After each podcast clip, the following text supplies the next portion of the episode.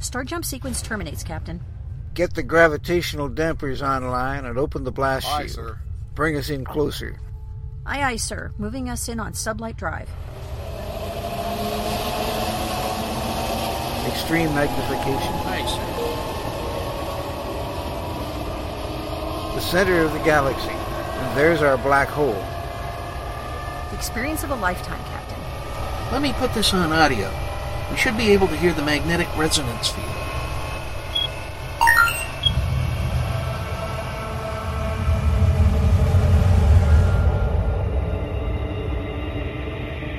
This is it, ladies and gentlemen. The edge of time and space, where the impossible can happen. Welcome to the event horizon.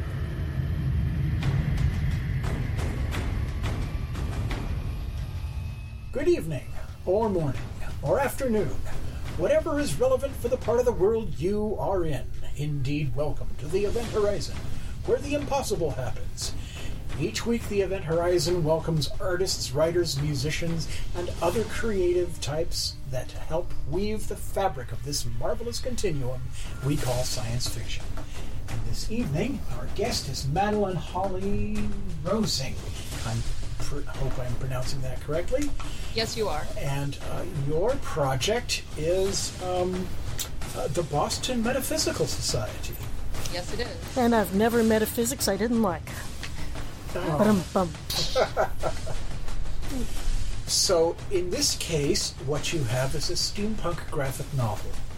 And Susan has already read, I believe it's the first issue of it? First two of it. Okay. So tell us about the project and what you're doing with it now, and we'll go from there. Okay. Boston Metaphysical Society is a 6-issue miniseries, and it's about an ex-Pinkerton detective and his spirit photographer partner who battles supernatural forces in late 1800s Boston. What we're doing is we start as a webcomic, and we have gone to print. The first 2.5 chapters are up online right now. We're about, I'll be launching page number 7 this evening online, but we only have the first 2 chapters in print right now.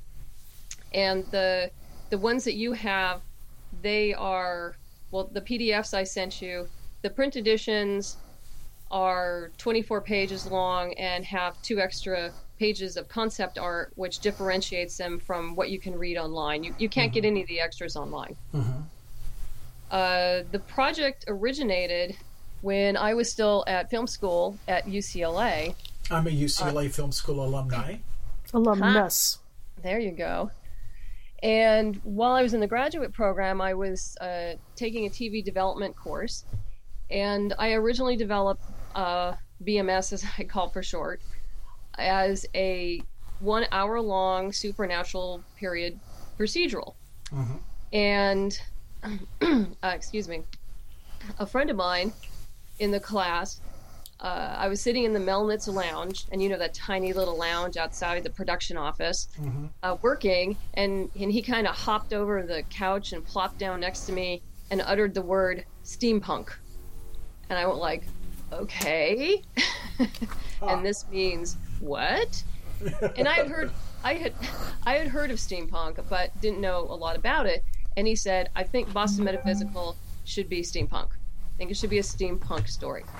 So I said, okay.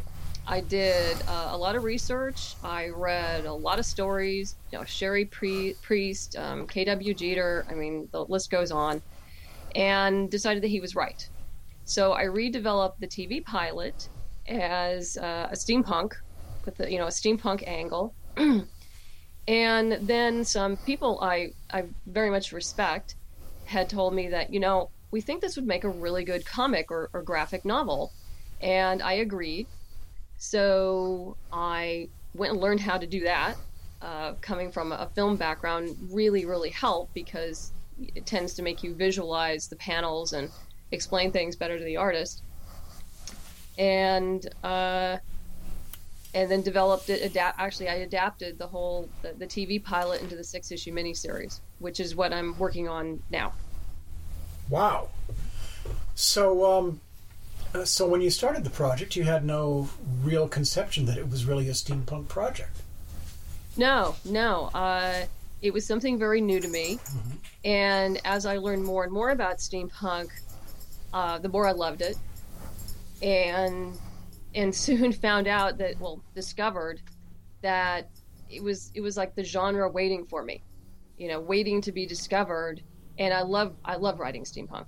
I just think it's so much fun to be able to bring in science fiction elements, period elements. I'm a huge history buff, and I'm a huge science fiction buff. Mm-hmm. And so this just kind of brought all of that together. So it's been a lot of fun. It's apparently also been very popular. Your Kickstarter campaign is going very, very well. Yeah, I contributed it to it today. Oh, thank you. And it was the Kickstarter was recommended to me by John White, writer of the Airship Neverland series. It was all about it today in IM, so there we are. And now I've done my little shout-out to my friend. Ha, ha, ha. Oh, well, John's terrific. Yeah. He's terrific. Oh, you know him? Only through Facebook. Facebook, yeah. Yeah, through Facebook. I've met a lot of the steampunk crowd and befriended a number of steampunk people through Facebook, who then I've had the pleasure of meeting at various of the various conventions. So where did the idea for the Boston Metaphysical Society come from? What was its genesis? There's a couple things there. One is X-Files, obviously. The tagline for Boston Metaphysical is, before Mulder and Scully, there was Hunter and O'Sullivan. Uh-huh. Yes. And I think there was before Venkman and Yes. Stantz, too. Absolutely. But yes, I was a huge X-Files fan, but yet when I was at UCLA, I had written a script called Stargazer, and it was a biographical script about a young woman, a Scottish young woman, who arrived in this country penniless, pregnant, and abandoned by her husband in around 1860, mm-hmm. and had gotten a job as a maid in the house of the director of the Harvard Institute of the Observatory, And he soon discovered her attention to detail and hired her to become what they call a computer. Basically, she was crunching numbers and looking at black and white glass plates to discover what images were stars and which were not. These were all, astronomical. Oh, doing the blink comparisons. Back and forth between two plates looking for spots that move. Mm-hmm. That's correct. They have computers for that now, but... Yeah, but then it was just people. And he only hired women, and that's a very interesting story unto itself. But in the course of her career, she established a new stellar classification system and discovered over 10,000 stars. That script actually won the Sloan Fellowship, if you know anything about that. I'm unfamiliar. Wow. Oh, the Sloan Fellowship is it's from Alfred Sloan. And that is a fellowship for film schools and a few film festivals that focus on science and technology. Science and technology scripts. Yeah, science and technology scripts. There's a niche. Yes. Nice. Yeah. It's a nice niche to be in. Well, it helped pay for film school, so it was a very good niche to be in. Oh, that's marvelous. So, yeah, that really helped out a lot. So it was like the confluence of that, doing the research on that period in Boston, and X-Files, and I love genre, and it just all kind of came together. I know it's weird. No weirder than anyone else's journey. So then after you got the storyline together and you had the whole thing plotted out, and you went, you decided to go from motion picture script into a graphic novel format, which is essentially a storyboard with word balloons. Right. So it must have been an easier transition for you to do that than other people would have had in your same position. How did you fall into the sphere of people that it would require to make a comic book? That's kind of interesting. I took a sequential art class with a gentleman by the name of Nunzio De Felipe, who wrote Avalon Chronicles and New Academy, Mutant X. I'm sorry, I'm losing my train of thought. Anyway, he and his wife, Christina Ware, had published quite a few graphic novels. He's a wonderful instructor, and he very much encouraged me to make this happen. So you're an artist and an illustrator as well as being a writer. No. That was just the first part of my journey, was finding an artist. I see. Yeah. My artist is Emily Hu. So what was the sequential art class about, if I may ask? The sequential art basically taught me the nuts and bolts of what paneling was, action, reaction, all the basics that go with comic books. You have to understand, I was never a big comic book person, even though I grew up with comic books. My brother is a huge superheroes fan. In fact, I think he has the largest graded collection of Daredevil comics in the country. Oh my! That's an interesting specialty. Yeah, I don't know why, but that's what he did.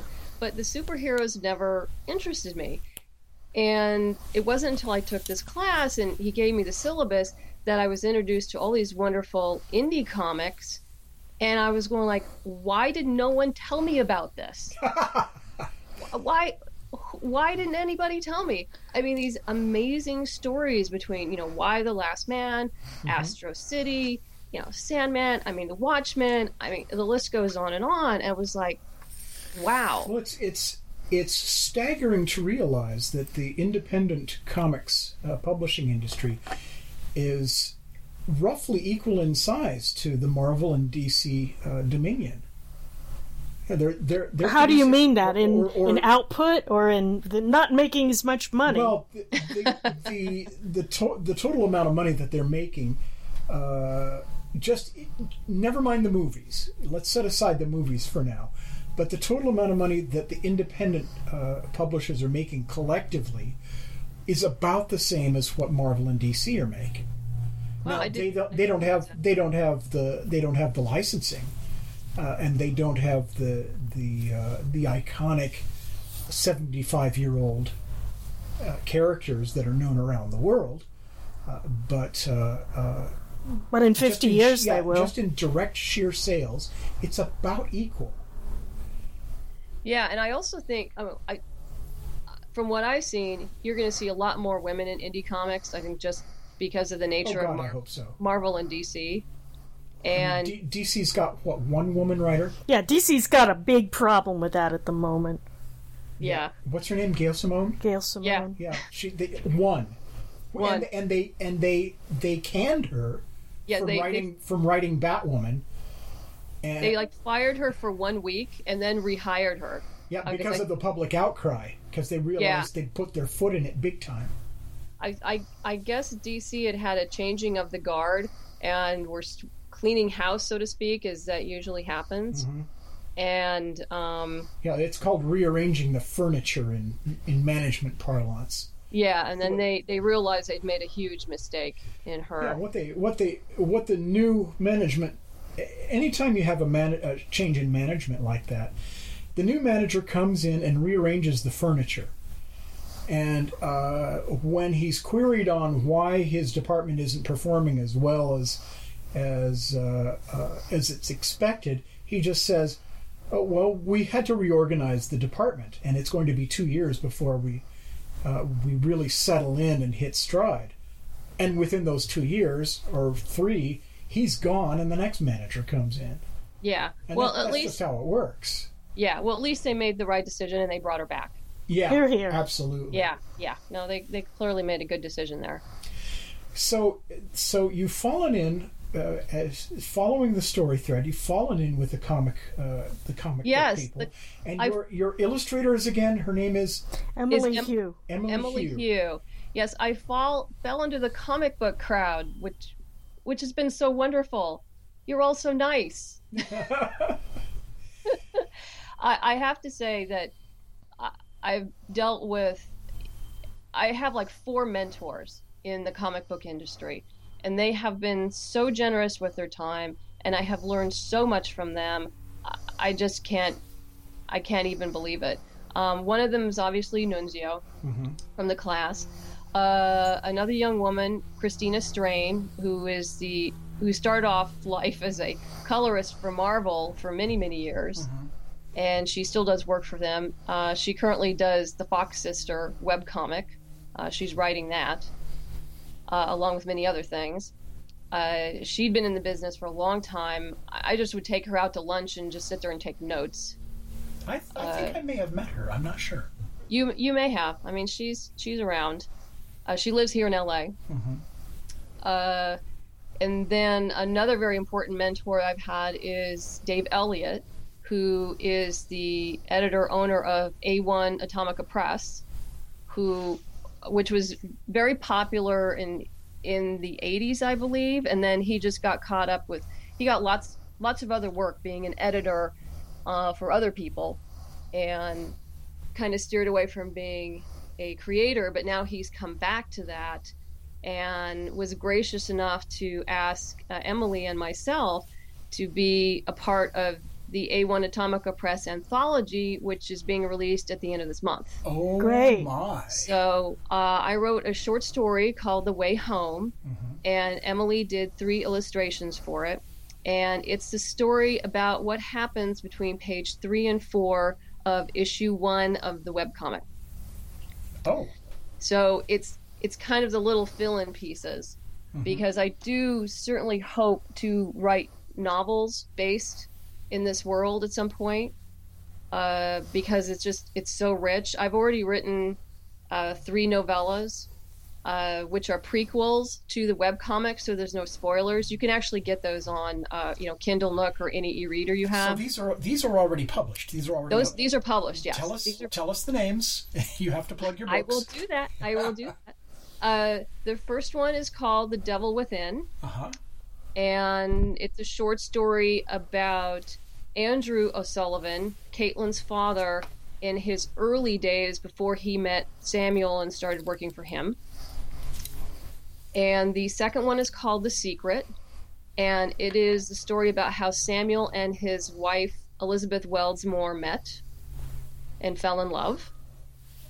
And the third one, you're going to love this, it's called Steampunk Rat. Sort of like the stainless steel rat, only not. Yeah, exactly. I was thinking stainless steel rat, except with steam. Except it's more like brass and leather. Brass rat. Stainless. Yes, brass rat. It is a steampunk rat, absolutely. And that story came about. I was looking to do a third story, and so I had a couple fans out there. One was Dave Elliott, another was Richard Caldwell, who is a blogger. And I said, "Hey guys, who would you like me to write about?" And so Richard said, "Why don't you do Jonathan Weldsmore in Happier Days?" And Jonathan Weldsmore is Samuel's ex-father-in-law, obviously his wife's father, who you see just briefly in the first issue. Not a happy man. Not a happy man. So I said, "Okay, I'll go back to a time when he was almost happy, or closer to it." And so it was a YA novella of a 15-year-old Jonathan Weldsmore and how he dealt with his very upper-crust family, and ultimately saved the day because of his smarts and engineering prowess. So that one actually was nominated for a Steampunk Chronicles Reader's Choice Award. Ooh, earlier. Very good. So I was very pleased about that. I'm a Goodreads author, and there's reviews and all that other fun stuff. But I really enjoy just kind of you know, making this, going deeper and deeper into this world, and you know, being in the middle of this Kickstarter right now, I can't do any writing, which is very, very frustrating. And the Kickstarter is, the goal of the Kickstarter is, and we will, I want to return to your world development in a moment. Okay. The goal of the Kickstarter is to do what? Two things. One, to complete the last 3 issues of the 6-issue miniseries, and to print a softbound book of all 6 issues. Great. Ah, good. So, well, from what we've seen so far, it's extremely well put together. It's extremely popular. You have a lot of very talented people attached to the project, and the writing is certainly solid. Thank you. Susan, how popular is this particular Kickstarter? How's it doing? Do you remember? When I was looking, it had 22 days left, and probably I'd have to look. I'm sorry. Yeah, it's doing okay, but it needs to do better. Yeah, we definitely need more people on board here, because we are asking for 25,000, and I know that's kind of a scary amount. Well, it sounds like a lot, but when you start pricing things out, not so much. It's, people. I think there's a little bit of a misconception on the crowdfunding sites. People don't realize that that getting actual work done actually costs money, and they don't realize how much money it actually costs. When people started doing Kickstarter campaigns, you would see campaigns under $10,000, and that was the norm. And now the campaigns are around $25,000, typically. I think it comes with going out to dinner and discovering that for 2 people, you've just paid $50 for your dinner. Yeah. It's not... Inflation has taken its toll, and I think the perception that people have of Kickstarter campaigns has not kept pace with that. Yes, I think a lot of people don't realize that I'm not doing the illustration as well. Mm-hmm. And a lot of the Kickstarters, you have writer-artists, so they don't have to pay an artist because they are the artist. Yes. I am paying Emily. Mm-hmm. I have 2 colorists, a team that I pay. I also pay my letterer. Mm-hmm. So right now everyone's getting paid but me. Yeah, oh, I know that one. And that includes, and of course, my production guy who puts everything together to get it ready for print and for PDF, because I don't know Photoshop. I can't afford to buy Photoshop. So I need to hire a professional who knows how to do that. I've priced out printers and, everything. And I actually do have a rocket scientist husband. So helps. Which really helps, because we sat down and we crunched those numbers hard. And that's what we came up with. A lot of it has to do with, if your husband is an engineer, those skills translate directly to production management for something like a comic book. It's surprising, but numbers are numbers.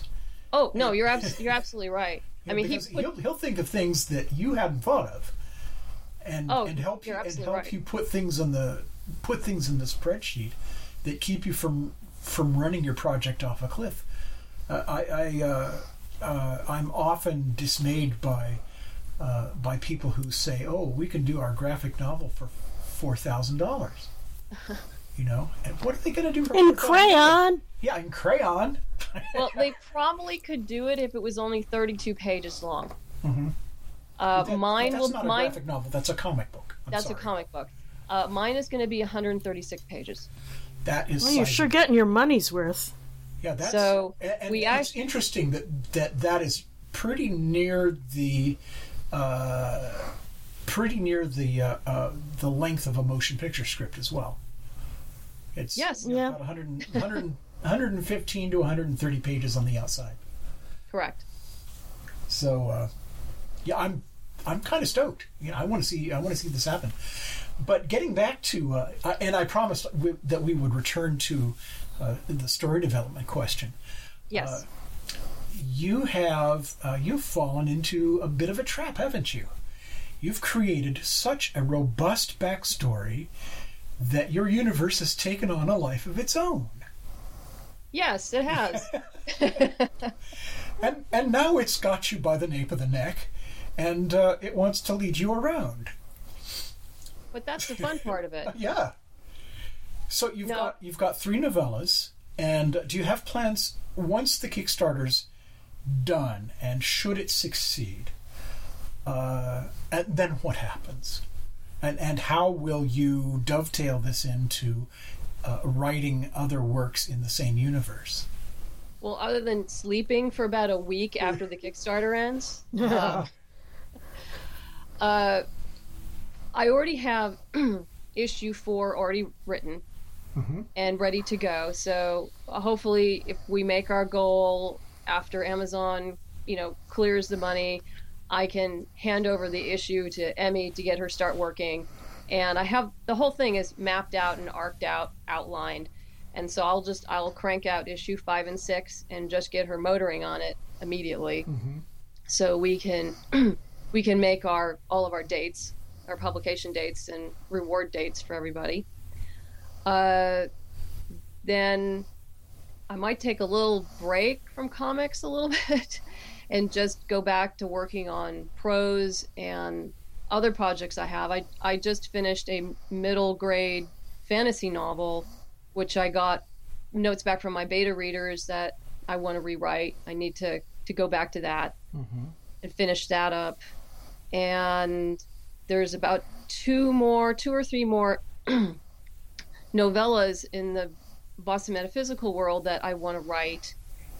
And then I have a small press publisher who is interested in putting together an anthology of all the short stories and novellas. Oh, great. And so I like to get that going. And depending on how successful the Kickstarter is, what I might do in the future is, and I definitely want to do more Boston Metaphysical comic story arcs, is probably shorten it down to 4 issues instead of 6, just to make it more financially viable and feasible to do. And maybe just do a Kickstarter for each issue and do it one at a time. Because my husband and I, we've been self-funding this and we just can't do that anymore. So yeah, I can relate. I mean, Krypton Radio's sort of in the same boat, we're except that we're using Indiegogo. Yeah, except that we're using Indiegogo. So. And I'm a backer. Oh, yes, yay, thank you. Thank you very much. I saw your contribution come in just the other day. Good. And,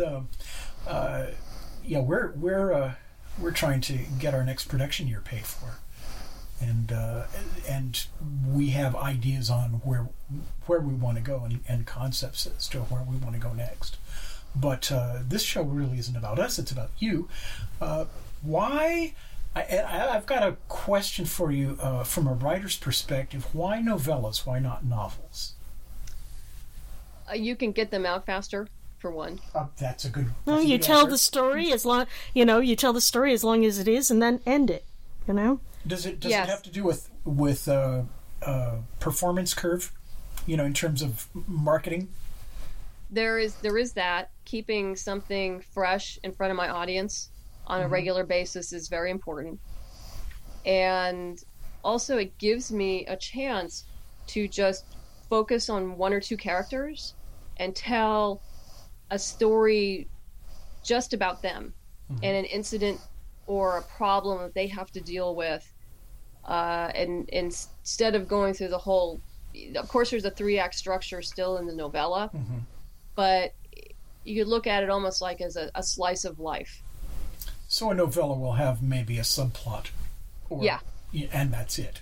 Yeah, it'll have maybe one subplot, and that's it. Steampunk Rat actually goes back and forth between 2 points of view between the rat and 15-year-old Jonathan, and that's how I structured it because I thought that would be fun to get the varying points of view between each of them, dealing with the problem from their own perspective. I think it's fascinating that electronic publishing has allowed for the revival of the novella. I mean, before electronic publishing, novellas were very, very hard to sell. Absolutely. And before I launched the webcomic, I realized there were hundreds of thousands of webcomics out there. And one thing there were so many of them. And obviously I hope mine would be good enough that would draw people in. But I also knew I had to offer something different than all the other webcomics. And I was reading another author's blog, and she made the comment that because of the new mobile handheld devices, that she thought that short stories would see a resurgence because people would want something fun to read between Burbank and Oakland. Yeah, absolutely. I absolutely agree. That wouldn't take up their whole day, that literally they could read in an hour, and then they would go on their day. And I thought, I think she's right. So, and I also knew I could write short stories and novellas. I had the writing background, and a lot of webcomic people, the writers, they really just, they're comic writers. They don't do anything else. Not that they can't, but they just, they don't. And I knew that was one way that I could differentiate myself from other webcomics. And so that's how I launched it, just to make it a little different and to give the readership more about the world. And what's been interesting is the crossovers I've had, because I've had people who started with the novellas and didn't know anything about the webcomic, and then liked the novellas and then started reading the webcomic, and vice versa.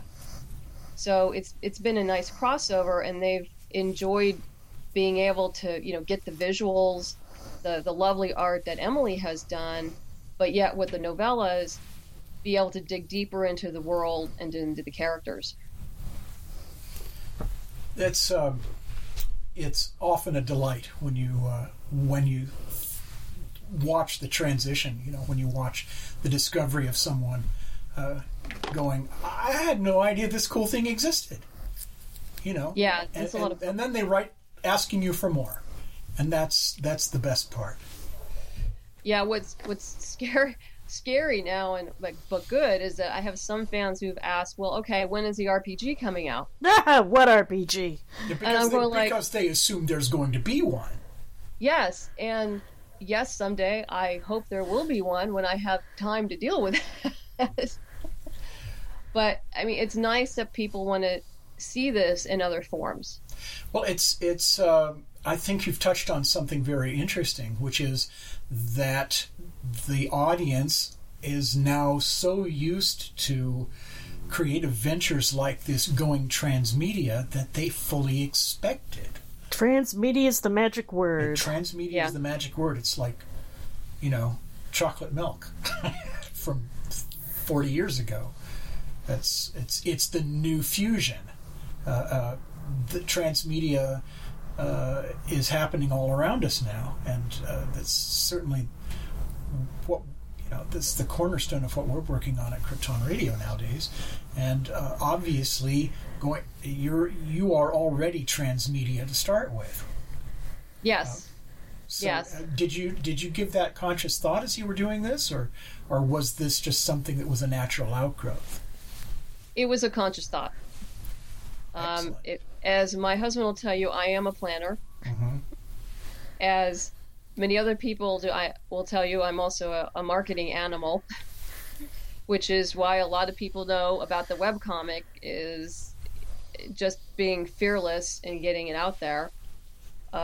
It's hard, but you have to get above the noise. And that's extremely difficult. And I have been watching what you have been doing with the various fan sites, and you've gotten write-ups on some of our peer sites, and this sort of thing, and podcasts. Yes. This might be the first radio show you've been on.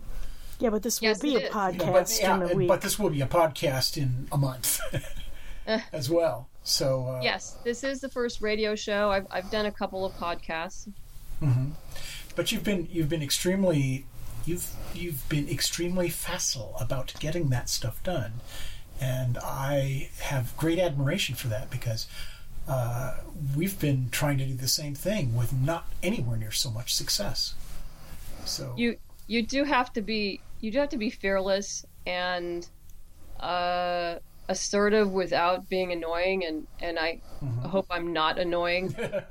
Not yet. Not yet.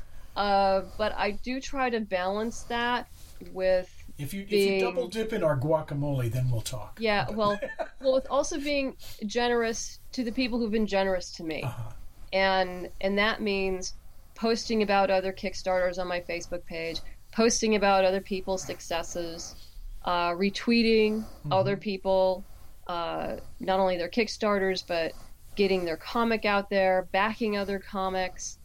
I tell people, hey, if you want me to retweet something or post something, just send it on over. I'll post it on my Facebook page. I'll publicize it for you. I have no problem with that. And because to me, it helps everybody. It doesn't take away from you, you know. And it doesn't take away from it's something that we work on here too. We all rise together. It's a big part of the mission statement of the radio station is to help other artists rise. Because as they rise, so we rise as well. Yeah, so and I learn so much from these other folks. When I go to conventions, I've only been going to conventions now for about a year, and I tell you, I look at everybody else's table. I see how they set it up. I see how I can do mine better. I learn from everyone around me, and if they want to learn from me, great. If they think they can learn anything from me, great, that's wonderful. But I, but I constantly I'm looking around of like, how can I do it better? And because there's people around me who do it better. And that's, I think that's a very valuable thing for the listeners. What one of the, and this is I'm breaking the fourth wall here and talking directly to the audience, which I rarely do. Okay. If you have something that you're passionate about, don't be afraid to be passionate about it. It's okay to be obsessed with it, because that obsession is what's going to drive your project forward. And frankly, in the modern environment, little else will work. Oh, that's definitely true. My husband, you know, constantly refers to me as his OCD wife, but it's what you have to do, and I think one of the main reasons people don't do it is their fear of rejection and their fear of failure. Oh, I think that's half of it.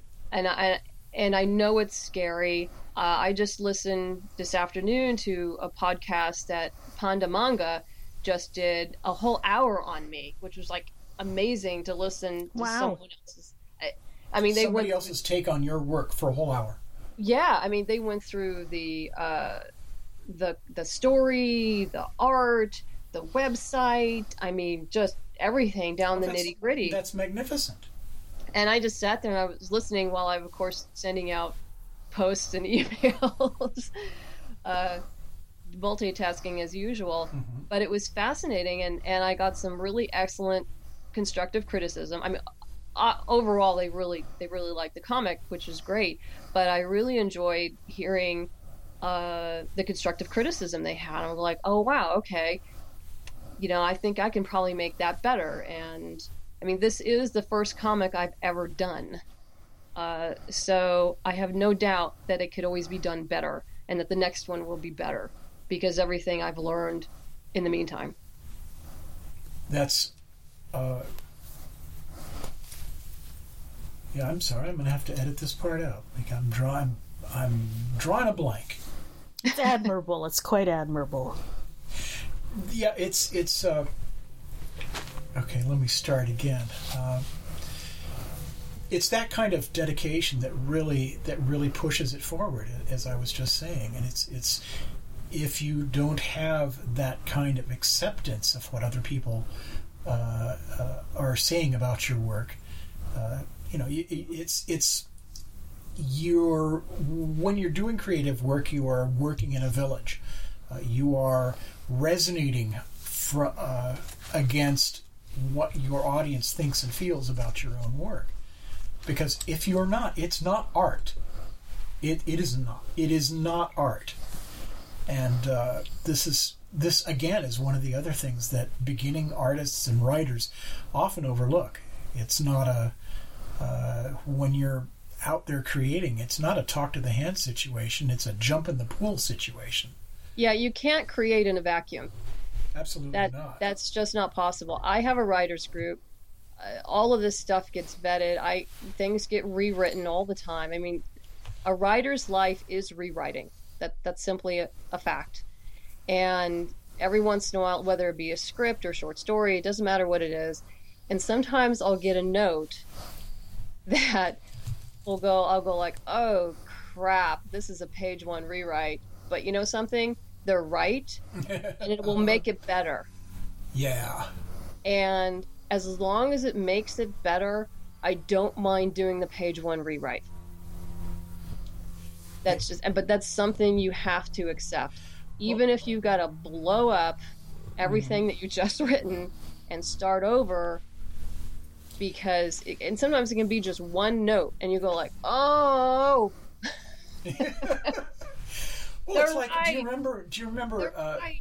Are you old enough to remember the supersonic aircraft that the Russian supersonic aircraft that blew up over the Paris Air Show in 1977?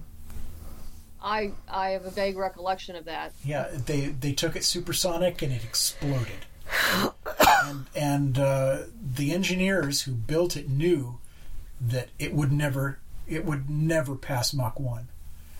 Because the tolerances in the construction were so poorly managed that there were gaps in the hull plating, parts didn't fit, things wobbled, and the pilots, when they got in it, they knew they were going to die, and they had put their affairs in order before they got in the plane. That's so sad. It is, and the whole thing stems from... at the time, the Russian, and this is before the dissolution of the USSR, the belief was that you didn't dare admit you were wrong, even when it was obvious. Yeah. Because you could not admit failure to your superiors. Yeah, and the difference there is Susan, what was who's the author of Falling Free? Oh, Lois McMaster Bujold. Thank you. Yes, I'm a huge fan of hers. Yeah, me too. And she's my idol.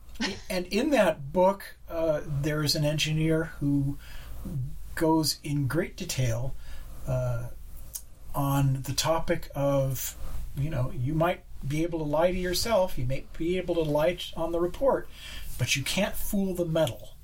In the end, it all comes down to the metal. And if you build something elaborate on top of something that's flawed to start with, it's just going to blow up. It doesn't matter. It doesn't matter how good the trimming is. If the foundation is rotten, it's going to fall down. Yeah, it's going to fall down. So you don't need to be afraid of ripping it apart and doing it over if that's what it takes to fix it. Fortunately, in writing, there's somewhat less dire consequences. Yeah, no one's going to die if you screw up the story. With writing, at least, it's just my time.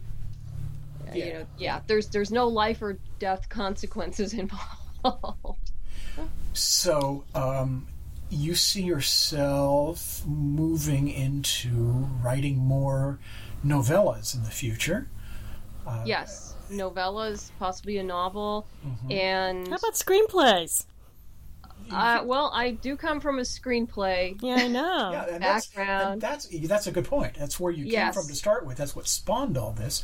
Obviously, I would love this to circle back to film and TV. And in fact, I think maybe due to the economics of our time, the next step for Boston Metaphysical beyond a comic and the novels would possibly be a web series. That's logical. Yeah, that's logical. And then from a web series to something else, and well, just like a digital distribution medium like Netflix or something. That would be wonderful. Because television is. It's fragmenting. I'm not going to say it's dying, but it's certainly not evolving. Certainly, it is starting to slide off into the ocean a little bit.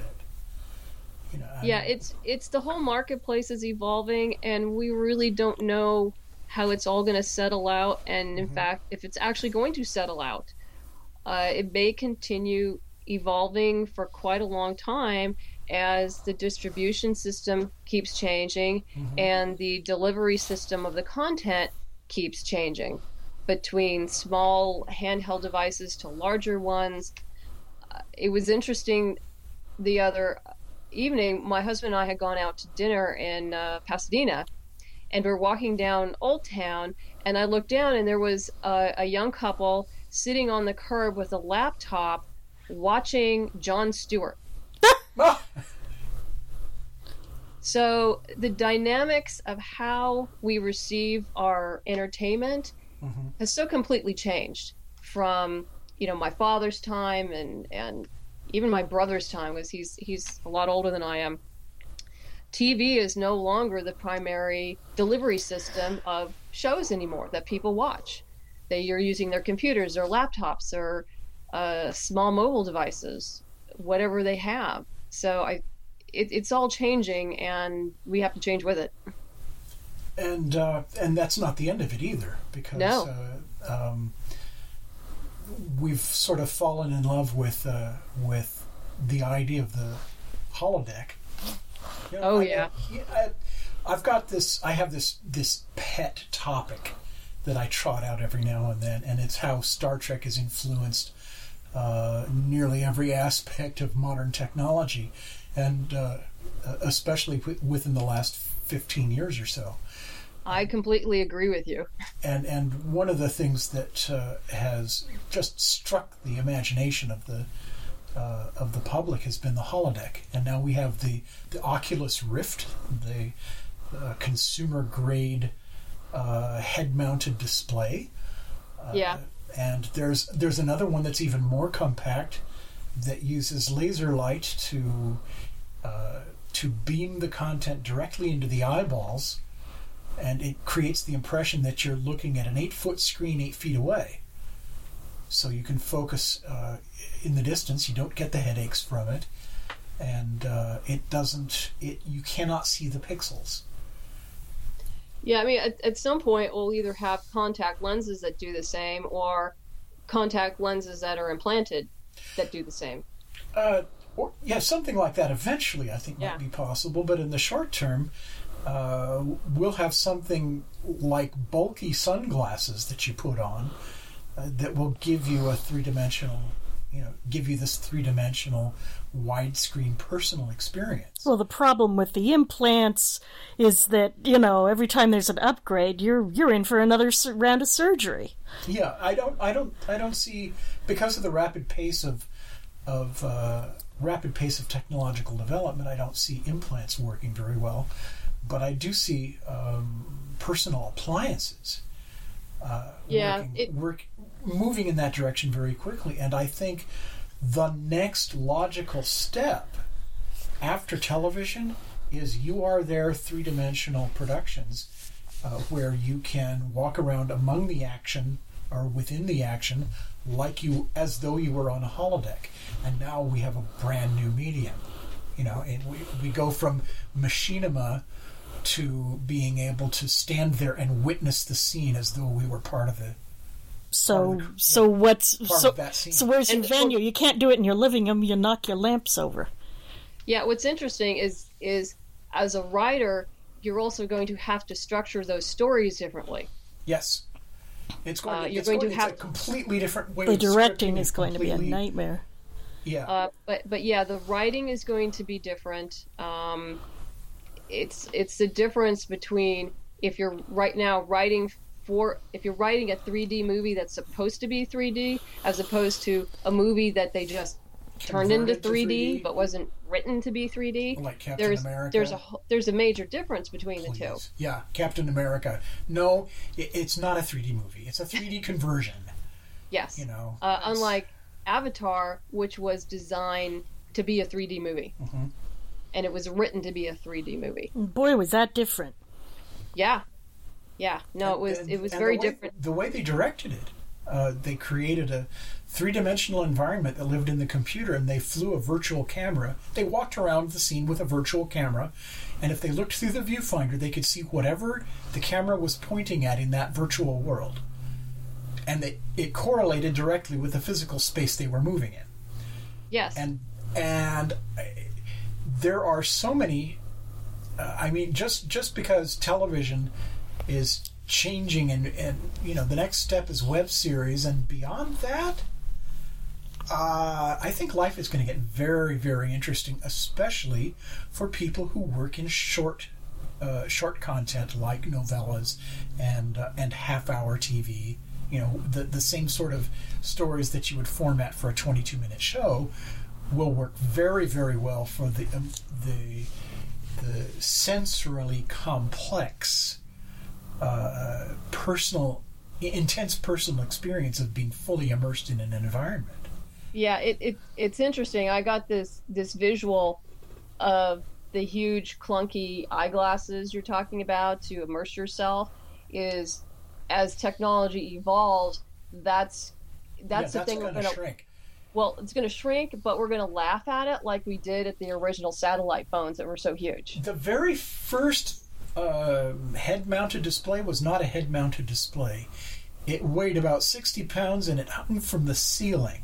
Wow! And you didn't put it on; you got up and stood up in it. And that was. It was, I think that was first developed at Livermore Labs in California. And I can't remember which laboratory it was at Livermore. But the results were very, very, very low resolution. But it was the first virtual reality headset. Well, you have to start somewhere. You do have to start somewhere. And then in 1993, when I was in London on vacation, they had a virtual reality game at Piccadilly Circus. There was an arcade, and they had two of these cyberpods, and my traveling companion and I had to go try them, and it was a two-person first-person shooter, and it pitted you against one another. And I had no trouble orienting myself to the world.